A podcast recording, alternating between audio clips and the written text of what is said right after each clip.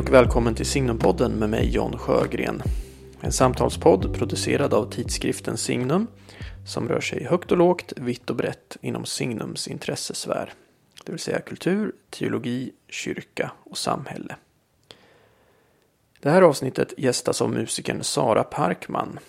Sara har hyllats för sitt senaste album Vesper där hon blandar folkmusik och modern popmusik med kyrkomusikens ton och språkvärldar. När Sara tidigare i år tilldelades DNs kulturpris sa DNs kulturchef Björn Wiman i en kommentar att Parkman med sin röst ger uttryck både för vår tids längtan efter helighet och för den religiösa erfarenhet som det sekulära samhället tror sig ha avskaffat. Vårt samtal kommer att kretsa just kring musikens andliga dimensioner.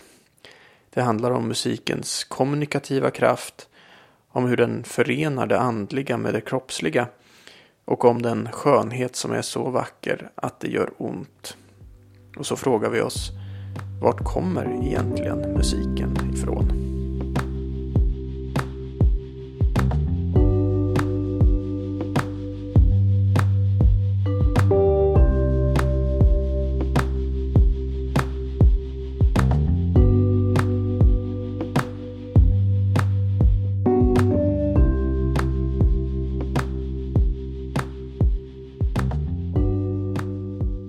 Ja, välkommen till Signumpodden Sara Parkman. Tack. Vi sitter i ditt eh, arbetsrum här med en vacker utsikt. Mm, Mälaren. Ja, är det. Mm. Alltså det här mötet är lite, det känns lite undligt för mig. För när din senaste platta kom här, Vesper, så lyssnade jag på, jag lyssnade på den väldigt intensivt ett tag. Mm. Och jag tycker den är helt fantastisk. Och jag vet inte om du känner igen det här, men när man lyssnar på någonting eller konsumerar någon konstnär sådär väldigt intensivt ett tag så blir det nästan som att man, det känns som att man känner personen. Mm. Så det känns, vi har aldrig träffats förut, men det känns som att jag känner dig lite grann. Så min första fråga är, gör jag det?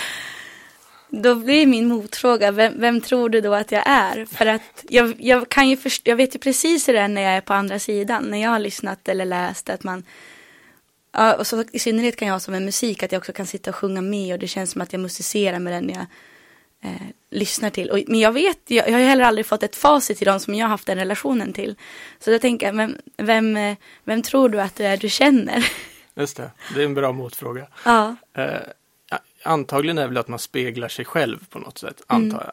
Men det, alltså, lite bakgrunden till frågan är så att jag tänker att konst, konstnärliga uttryck, kanske i synnerhet musik, är liksom kanske det, det som kan uttrycka och kommunicera det som är djupast inom oss mm. på något sätt. Kristina Lugn som dog här för inte så länge sedan, hon sa någon gång att det bästa sättet att umgås med folk, det är deras frånvaro. Då, då menar hon alltså att läsa någon bok som någon har skrivit. Mm. Eh, och det där kan jag känna igen mig på något sätt att den här liksom djupaste kommunikationen uppstår ofta i konst tycker jag. Men det kanske är en, en illusion. Men...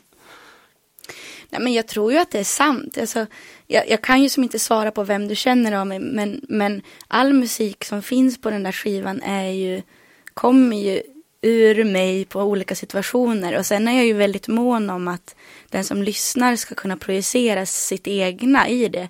Att det är det som är också ens uppdrag och lite av ett, kanske ett hantverk i det som, som jag höll på att säga att jag får det att tro eller lura, men det låter lite bryskt. Mm. Men jag tror ju att det är det som är skillnaden från att vara gränslös till att skapa någonting som du kan ta del av. För att hade jag varit ytterst privat och berättat allting så hade du nog känt så här, åh, det blir för klibbigt, det blir för mycket, uff, så här, uff, det här vill jag inte vara i.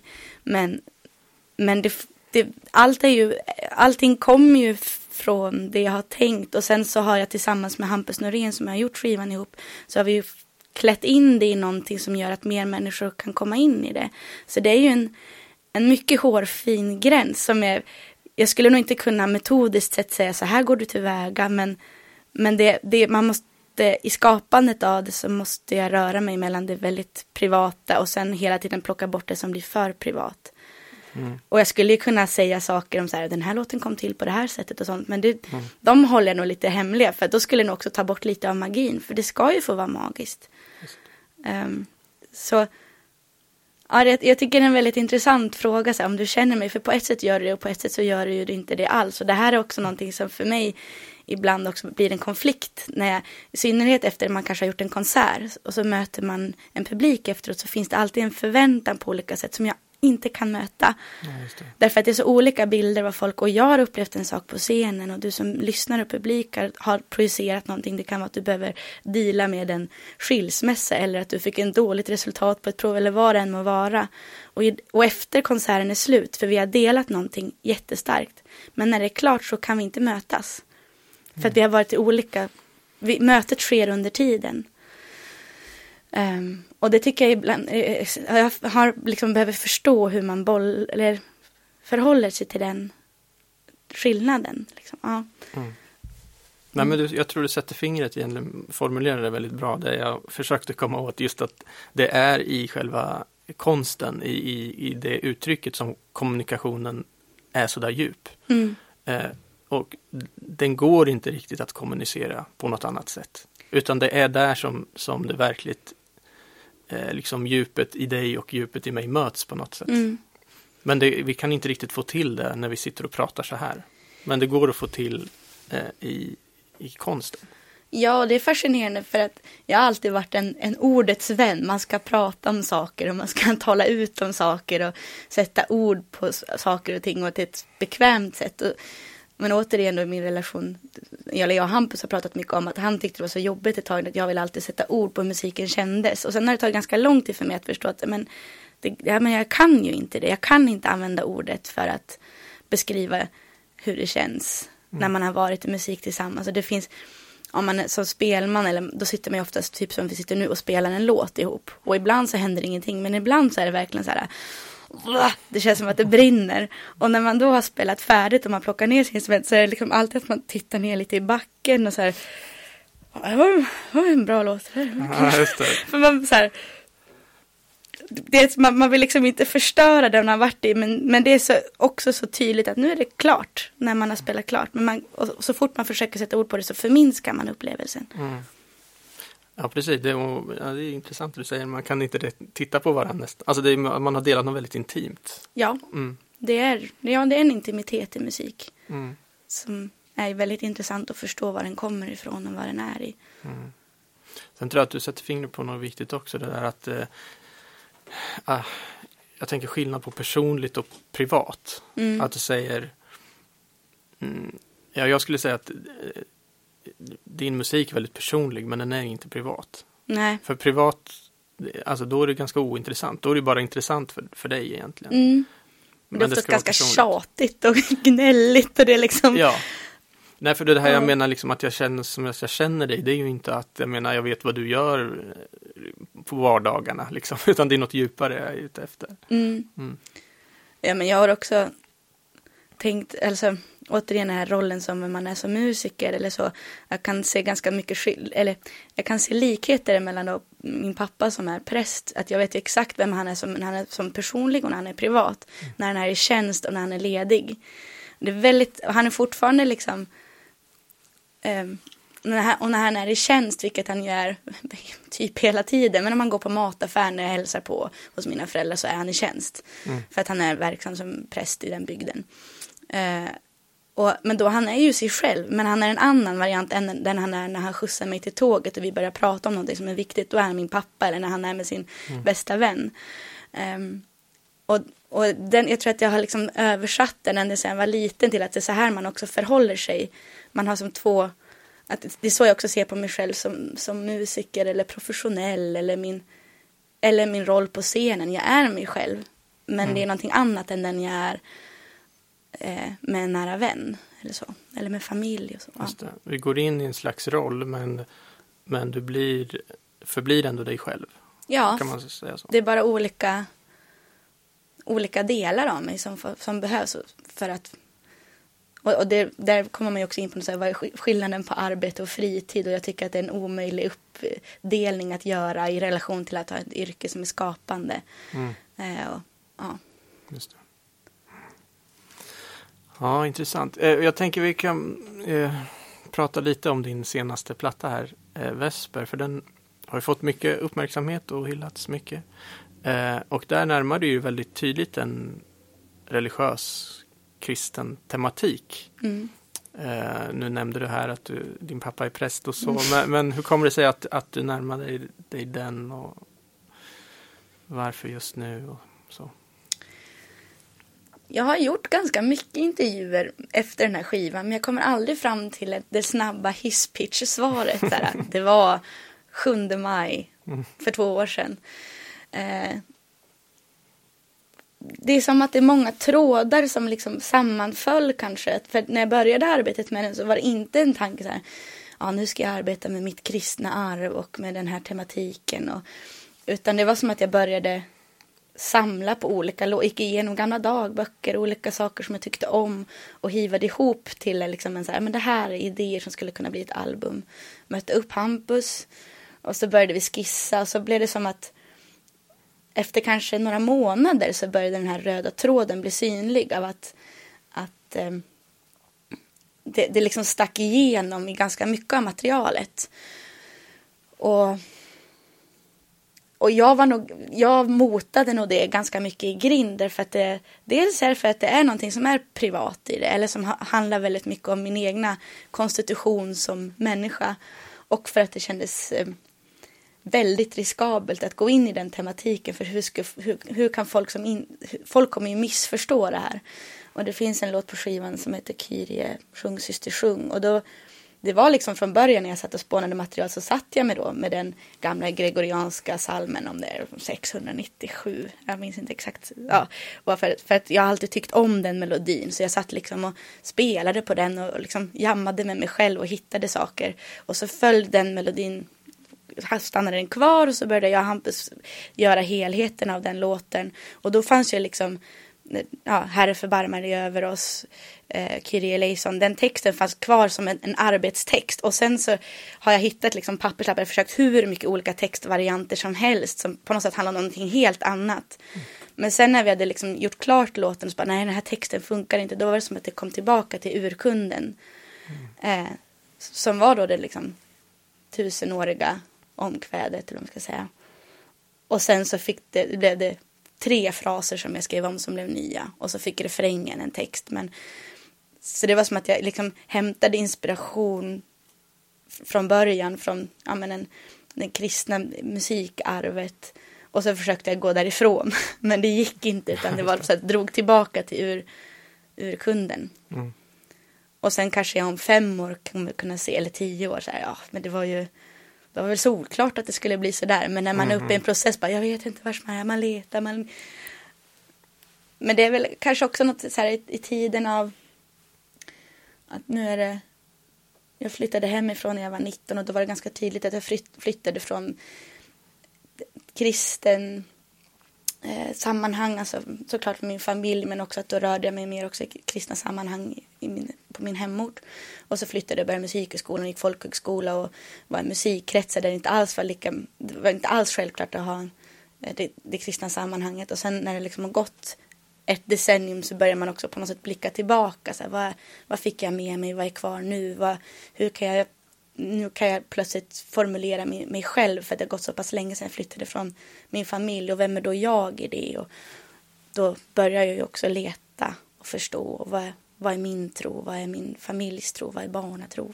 Så, så blir det rörigt och så behöver man formulera ut sig i konst. Mm. Det är väl det man också har vänner till, oavsett om det handlar om kreativa processer eller om det är ens liv. Att man själv tror att allt är en röra, men någon annan mm. som känner den kommer utifrån och säger det är jättetydligt. Så är det Och precis som du sa också, när man tittar tillbaka så ser man. När man är mitt uppe i någonting så, så ser man det inte. Men... Nej, oh, nej. nej men alltså jag har ju jag har en arbetsbok för, för albumet. Och då har jag liksom det första som är, då hade jag varit, jag började liksom processen i, i Frankrike i ett residens som låg nära Rams och Reims. Mm, mm, ja. Så jag var och kollade på katedralen och köpte så här jättefina små eh, vackra pappersfiguriner på Maria och det var en någon nunna som jag tyckte var så vacker som jag klistrade in. Så det var ju liksom extremt tydligt var jag var på väg. Men då typ det här är en fin bild och det här är mm. intressant. Och jag var, höll på och läste mycket om Hildegard von Bingen och olika, ja men, eh, intresserad av klostret som en plats historiskt sett för kvinnan att få verka i och vad det betytt för en idé om systerskapet liksom som, ja, så det var väl jättetydligt fast jag förstod inte det själv och så kom Hampus och bara, hörru du, jag ser den här tråden. Mm. Och så blev det tydligt till sist. Just det. Alltså en annan sak som många har lyft fram och som jag också verkligen tänker på när jag hör musiken så är det att det, det finns närmast någon så här urkraft i den.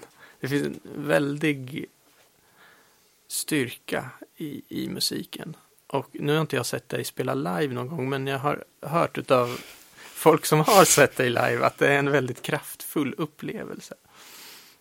Och jag, så jag undrar lite vart, vart kommer den där kraften ifrån?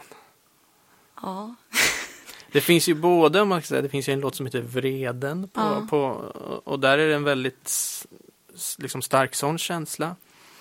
Uh, och sen finns det de här Kyrie som du pratade om, som då Herre förbarma dig, det är en annan känsla.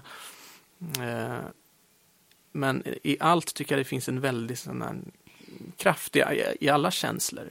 Mm. Både liksom det liksom extatiska nästan och, och, men också den här starka vreden. Jag vet inte vad den kommer... ja, jag... Den är ju där. Det är som att den är ett eget ting. Och den är väl, det är väl den kraften som är min vilja till att vara i musik. För att den kraften gör det för mig möjligt att leva ut eller få utlopp för saker och ting som kanske inte annars får ta plats. Det är väl den kraften jag tänker att man kan relatera till om man upplever en stark gemenskap till exempel under en gudstjänst eller alltså, en typ av närvaro. Och jag kan ju, många av de här låtarna har ju kommit till i oftast i en känsla av att man har någonting i kroppen som inte kommer ut. Och eh, ibland så har man den liksom, den, eh, vad ska man säga, lyckträffen att man så här, jag har jättemycket ångest över någonting och jag spelar fiol och så blir det en jättebra melodi som sen blir musik. Mm. Så är det ibland. Sen ibland är det också verkligen man bara sitter och nöter och nöter och nöter och det kommer inte alls av en ingivelse. Men, men jag tror att min vart kraften kommer ifrån kan jag inte svara men jag vet att jag måste ha den för att härda ut eh, någon som är intresserad av så här, en patologisk synsätt på, på människan och kroppen skulle kunna säga, ja men du kanske har någon neuropsykiatrisk diagnos. jag tror inte att jag har det. Medans, det finns olika sätt att beskriva den här kraften på. Men jag vet att jag måste ha den som, för att klara av livet. Och ibland kan jag uppleva att om jag är på scen eller att jag musicerar att kan, ibland kan det kännas som att det kommer ett ljus uppifrån som går ner så här och jag ett kärl som delar det vidare. Då är jag bara då är jag bara en kropp som förmedlar någonting. Och det är väl också det som egentligen är svaret på din första fråga. Att, mm. att eh, när, när allt är som det ska vara så är det inte jag, jaget i den Sara Lovisa Margareta Parkman som som, förmer, som berättar något om mitt privata utan jag, jag kan använda mig av mig själv och det jag känner och kan men jag förmedlar någonting annat som vi kan ta del av. Då är jag bara en, ett verktyg. Och så känns det ju inte alltid. Eh, för man måste kunna, för att kunna komma till det stadiet eller så behöver man till exempel släppa på sitt kontrollbehov och man får inte vara hungrig och man, får, man behöver vara väldigt koncentrerad och ja, sådär. Mm. Men. Just det. Ja, du, du är inne och touchar där på, på en fråga som jag tänker är liksom en förlängning av den här frågan varifrån kommer kraften och det är då varifrån kommer musiken? Mm. För, det, för det var så här som jag tänkte, det här vill jag prata med Sara om liksom musikens mysterium. Vad kul, jag har liksom en uppslagen bok här som heter Ja. så. Varifrån kommer musiken? Perfekt, då, då har ju du svaret alltså. Ja, det är en bok av en musik... eh, Han är etnolog och musikvetare, Gunnar Valkare. Ja, jag kände att jag blev inte så mycket klokare. Men det är ju en väldigt, det är en svår fråga. Den, den boken handlar ju mer om en, en framväxt av musiken ur, ja, från hur antikens tonsystem eh, liksom har präglat den västerländska synen på musik och hur det ser ut i andra delar av världen och så vidare. Eh, det kan man gräva sig mer in på. Jag tänker att det inte är så relevant för nu. Men den alltså- historiska aspekten kanske inte. Jag är mer ute efter flumaspekten. Ja. Alltså den, Ja. andli, den andliga aspekten då. Alltså det här. eh, Alltså jag tänker så här. Jag har skrivit en hel del om eh, konst och religion och sådär. Och konst och teologi. Och eh, varit omkring och hållit föredrag om det där.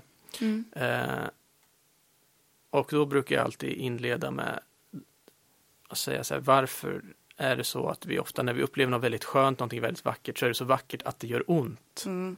Det är som när folk säger om man ser en kattunge så vill de bara klämma sönder den. ja, Nej men det är typ precis. den effekten som Ja, men precis. Ja. att man kan nästan inte hantera det. Nej. Eh, och då man gör en teologisk läsning av det, va? Så, till exempel eh, Gregorius den store, en kyrk, kyrkofader på, på 500-talet, han, han reflekterade kring det där. Mm. Och han sa, jo men det är ju för att vi eh, minns det förlorade paradiset Mm.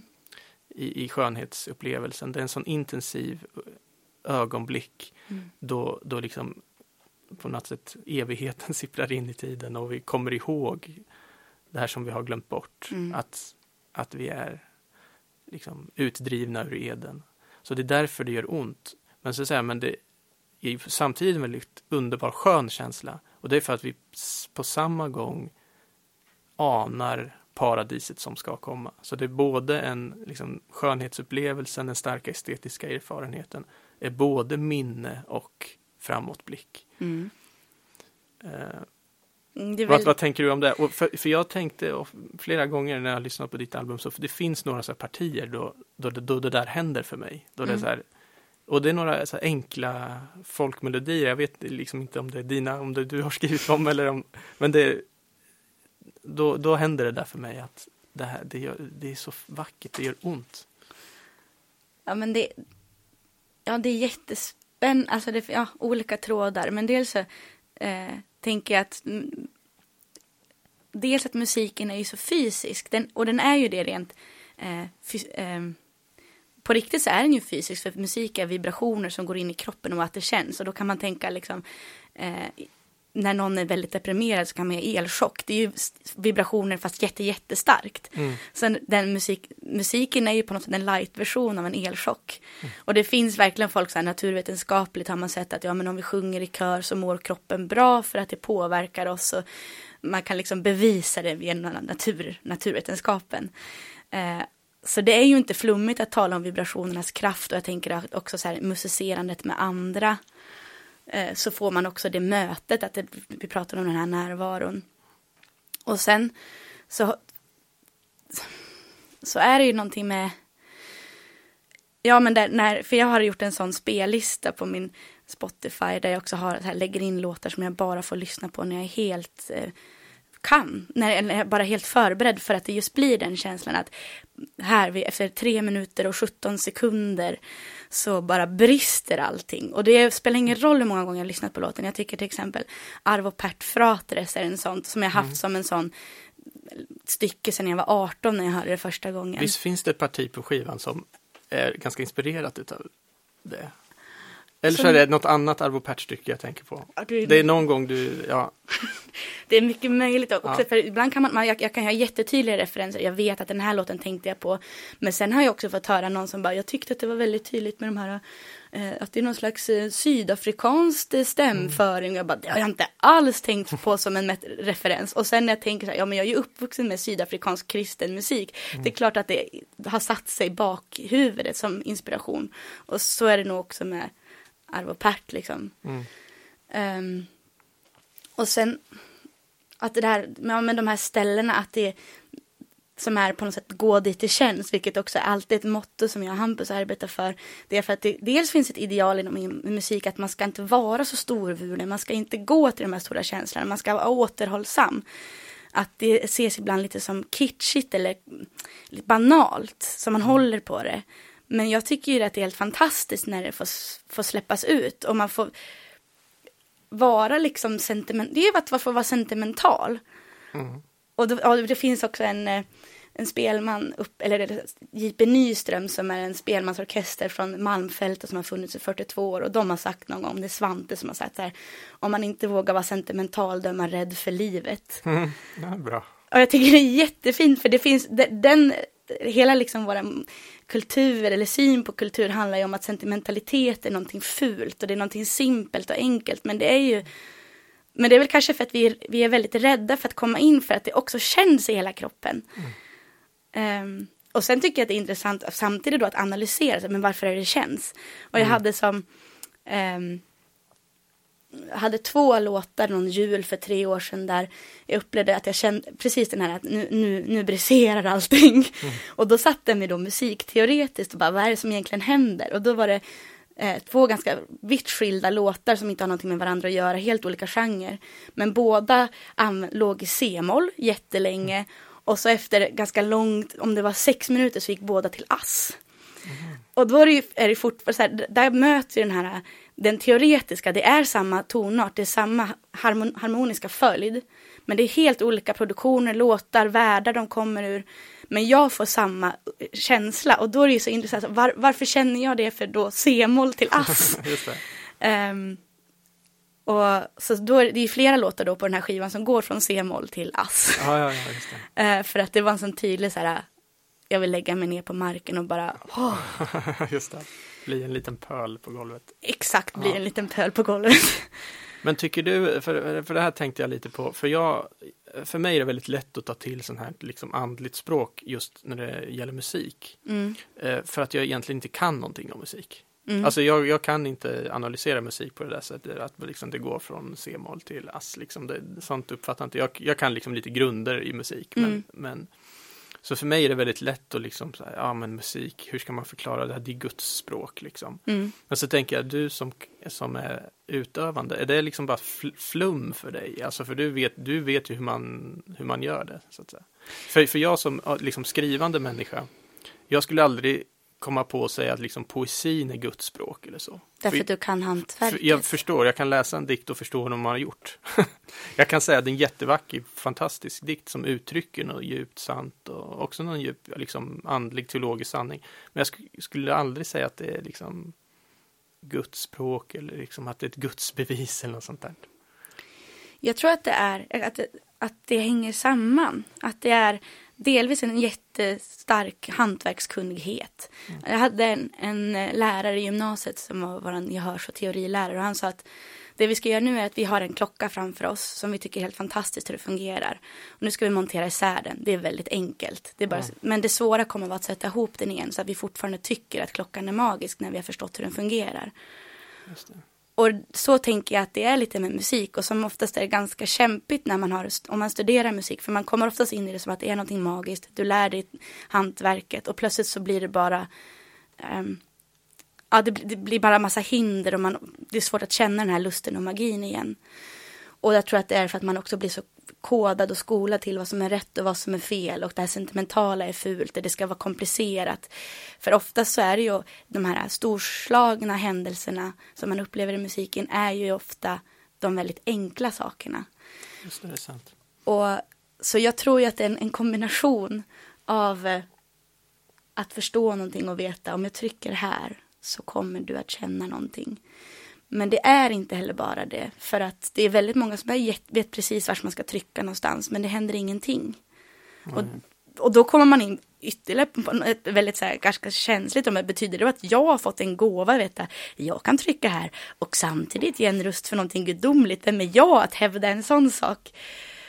Och jag, jag, det skulle vara förment att hävda att det är så, men det, det kanske är en det är återigen den här hårfina gränsen av att förstå hantverket och sen vara ödmjuk kanske för att låta musiken ha sin gång. Nu tänker jag också högt, men kanske att det är inte jag som är upphovspersonen eller nu ville den här melodin bli så här och den ser ju väldigt simpel ut. Men den kanske ska få vara det då. Att det är liksom att man musiken har sin egna vilja och att vara tillräckligt öppen själv för att den ska få gå sin väg. Mm. Um, Mm, jag förstår vad du menar. Ja, men på något sätt är, ju, är vi ju lite inne här på hur och varför frågan, tänker jag. Mm. Alltså, man kan beskriva hur man kommer åt de här känslorna eller att, att man skapar den här magin i musiken. Det, det vet du hur man gör, men frågan varför är mer filosofisk. Varför upplever vi mm. detta och varför, varför, varför skapar vi musik överhuvudtaget?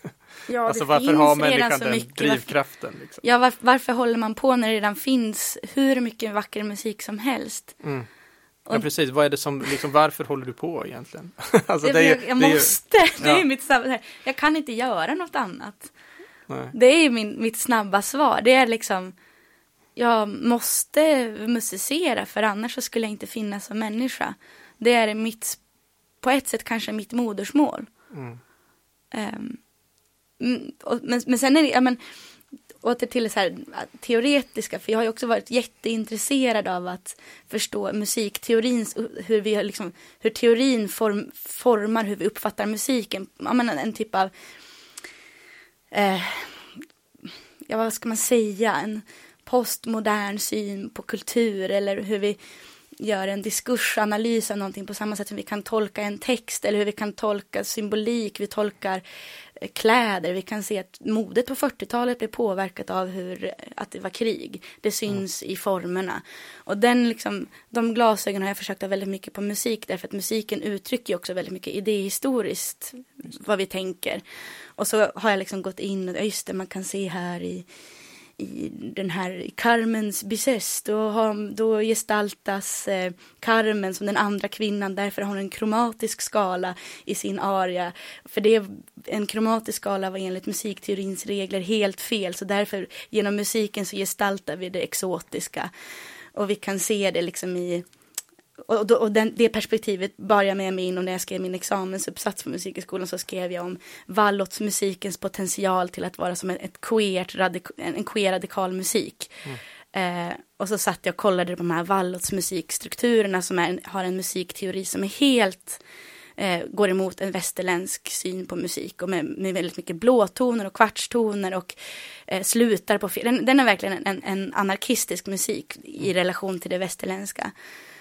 Uh, och det var jätteintressant och, för mig så öppnade det också upp, ja men om musiken var, var på en radikalitet formade det då hur människorna var på fäboden. Um, men det, så det är ju för mig ett, ett, ett nördsätt att gå in som jag tänker egentligen kanske handlar om samma om, om, om du är intresserad av, du, du har en tro och sen är du också intresserad av att förstå det, då börjar du också läsa teologi och försöka förstå mm. systemen. Men du har fortfarande kvar också en tro som är det magiska inom citationstecken och sen förstår du systemet. Och det är lite samma med musiken att för i grunden till varför jag satt och var nörd med fäbodens musik handlar om att jag tycker att det är den vackraste musiken som finns. När jag mm. lyssnar på en inspelning av en kvinna som kula på 50-talet så, mm. så blir jag också, ja men då är det så vackert så att det gör ont. Mm. Och sen så, så, tycker jag att det är jätteintressant att det så, finns ett motstånd i musiken som berättar om en annan historia. Mm eller typ koralerna som sjöngs i, förr i tiden i Sverige är ju helt bananas rent eh, musikteoretiskt om man jämför med hur de ser ut i sandboken nu. Och vad gjorde det med människors sätt att, att fira gudstjänst när varje by hade sin lokala melodi av en psalm?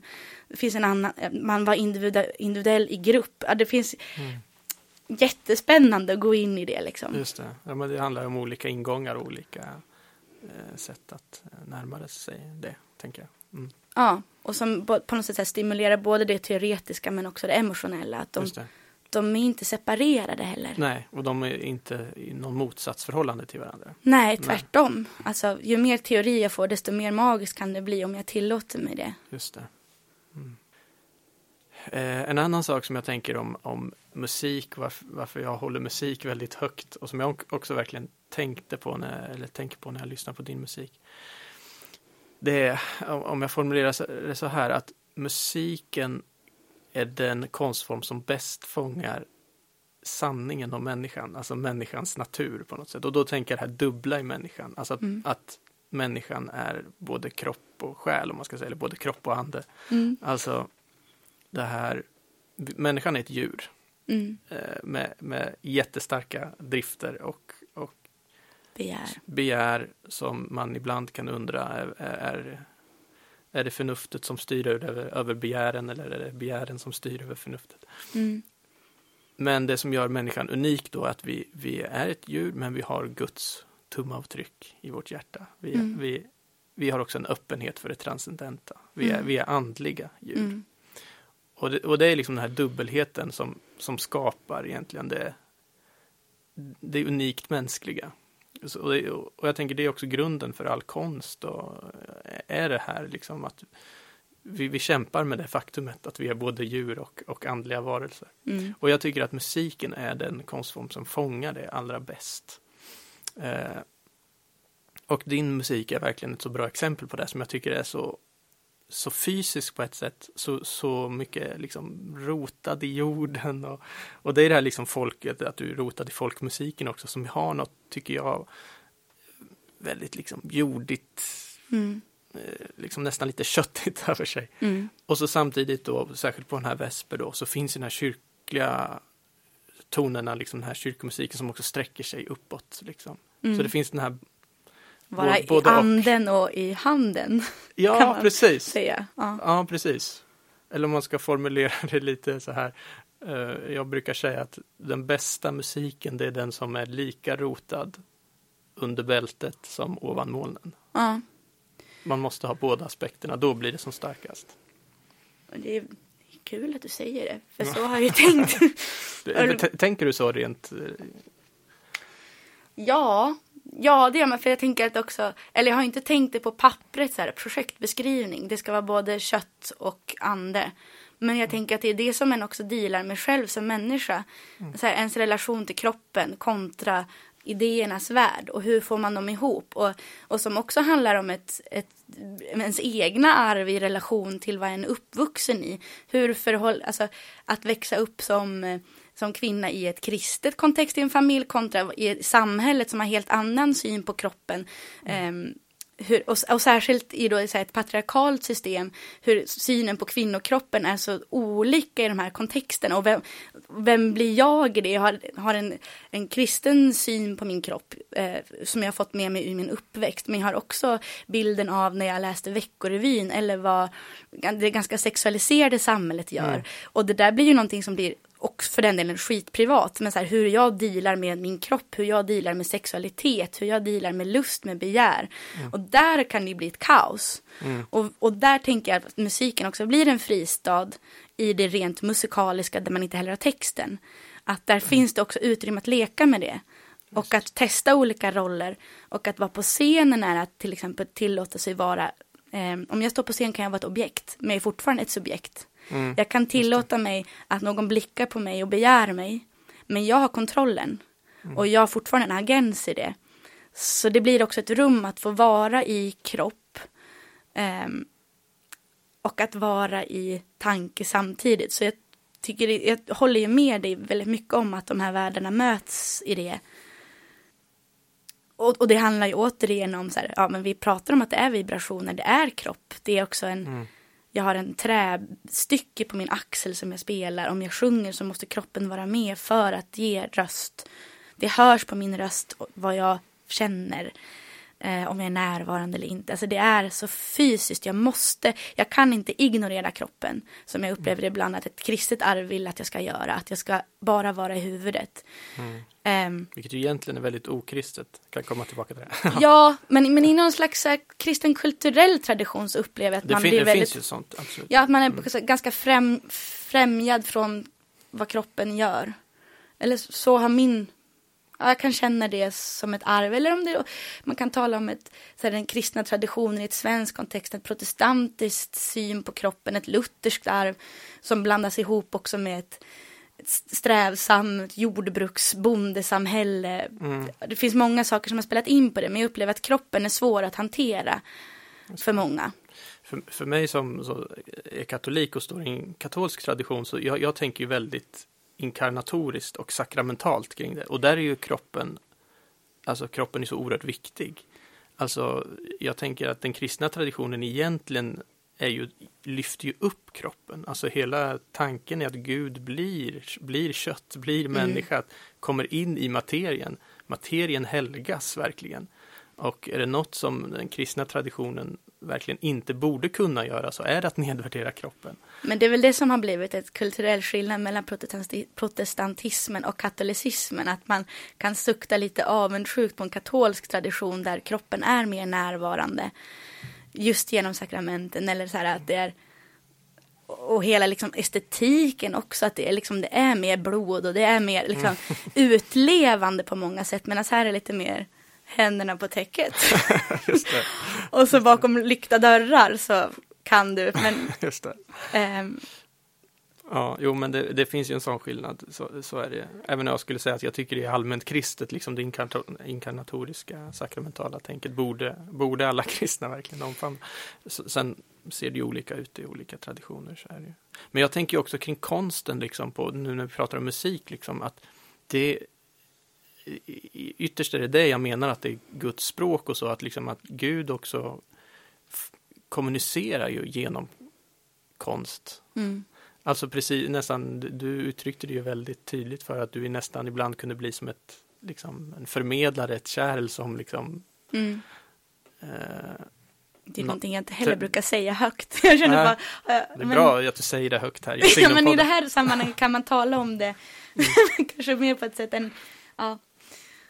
Ja, men jag Mm. tänker på det även som på konsten väldigt inkarnatoriskt. Jag vet inte om du har samma, tänker likadant. Att, att, det, ja, att det är ett sätt för Gud att förmedla sig. Att Gud förmedlar sig via det här konkreta saker. Mm. Det är inte det här abstrakt, and, liksom rent andliga, utan Gud kommer till oss genom konkreta saker. Vibrationer till exempel. Mm. Alltså, eh, genom musik. Ja, jag tror att egentligen är det många mer som oavsett vad de tror på skulle säga att det är så det är. För jag kan också eh, jag kan uppleva när jag sjunger eller spelar melodier som har funnits eller det kan också vara den, för den delen melodi jag skrivit själv, men att det är inte så här, jag har kommit på det här, utan det är, det är tradition av någonting, det är en obruten linje, att ja men, jag bara blir en del i en lång linje av någon som sjunger. Eh, och, och oavsett om det är samma melodi eller en ny melodi så är det bara, det här har alltid pågått. Det är som att ibland om man skriver musik så kan det kännas som att man plockar ner frukt som hänger. Eh, de finns redan och så plockar ner och lånar dem. Och därför så tycker jag också att oftast så, så här, ja men man hör att mus någon musik som jag har skrivit så är det någon annan som sjunger det så får den lever liksom vidare. Det är inte, jag kan aldrig upphovsrättslag, det är jättebra att vi har en upphovsrättslag som gör att ingen kan använda min musik hur de vill. Det är, är väldigt tacksam för. Men, men att egentligen kan jag inte äga en melodi. Ehm, um, för den är inte, vi kan, vi kan aldrig kapsla in den, vi kan inte konservera den. Musiken finns egentligen bara när vi gör den och sen finns den inspelad men då är det någonting annat, då är det en typ av produkt på ett sätt.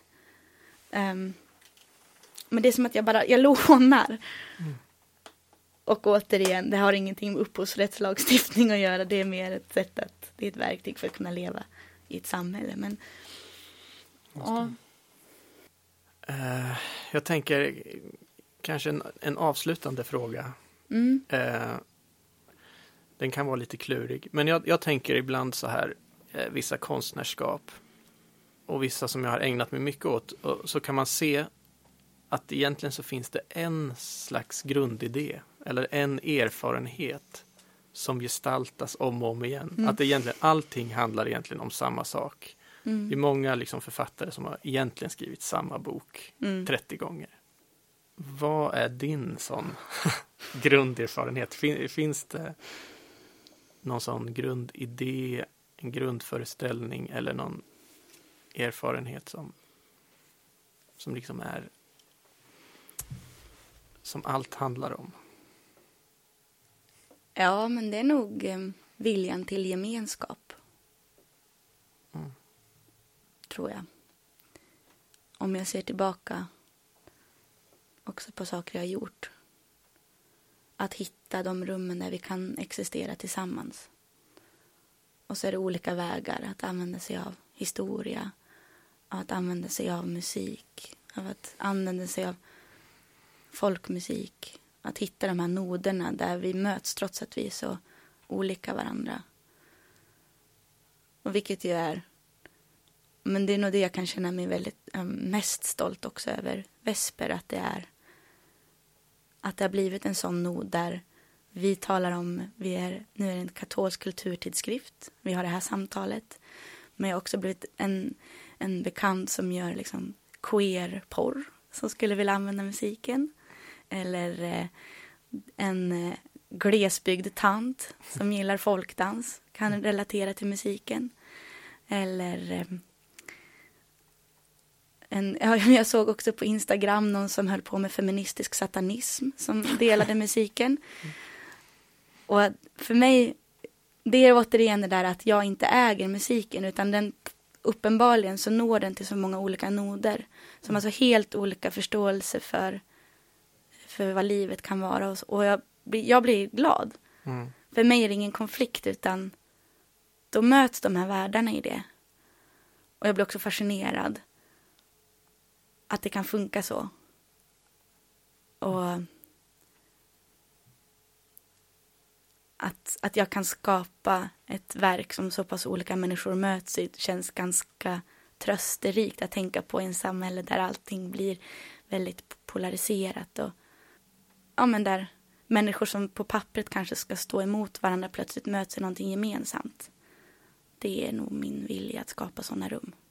Ja, och det är väl mitt sätt att på något sätt också hantera mitt arv. Där jag liksom upplever, där, ja men, där, ja, pappa, farfar, farfars far och pappas morfar och mammas morfar. Alla har varit präster. Och sen är det också ett gäng diakoner. Att de har i sitt yrke genom sin församling skapat delvis sådana platser där man möts genom något större så möts man i det trots att man är olika. Så får jag göra det i musik. Mm. Tack. Tack själv. Sara Parkman för att du gästade Signumpodden. Och eh, tack alla ni som har lyssnat och lyssna gärna på oss igen i nästa avsnitt. Hej så länge.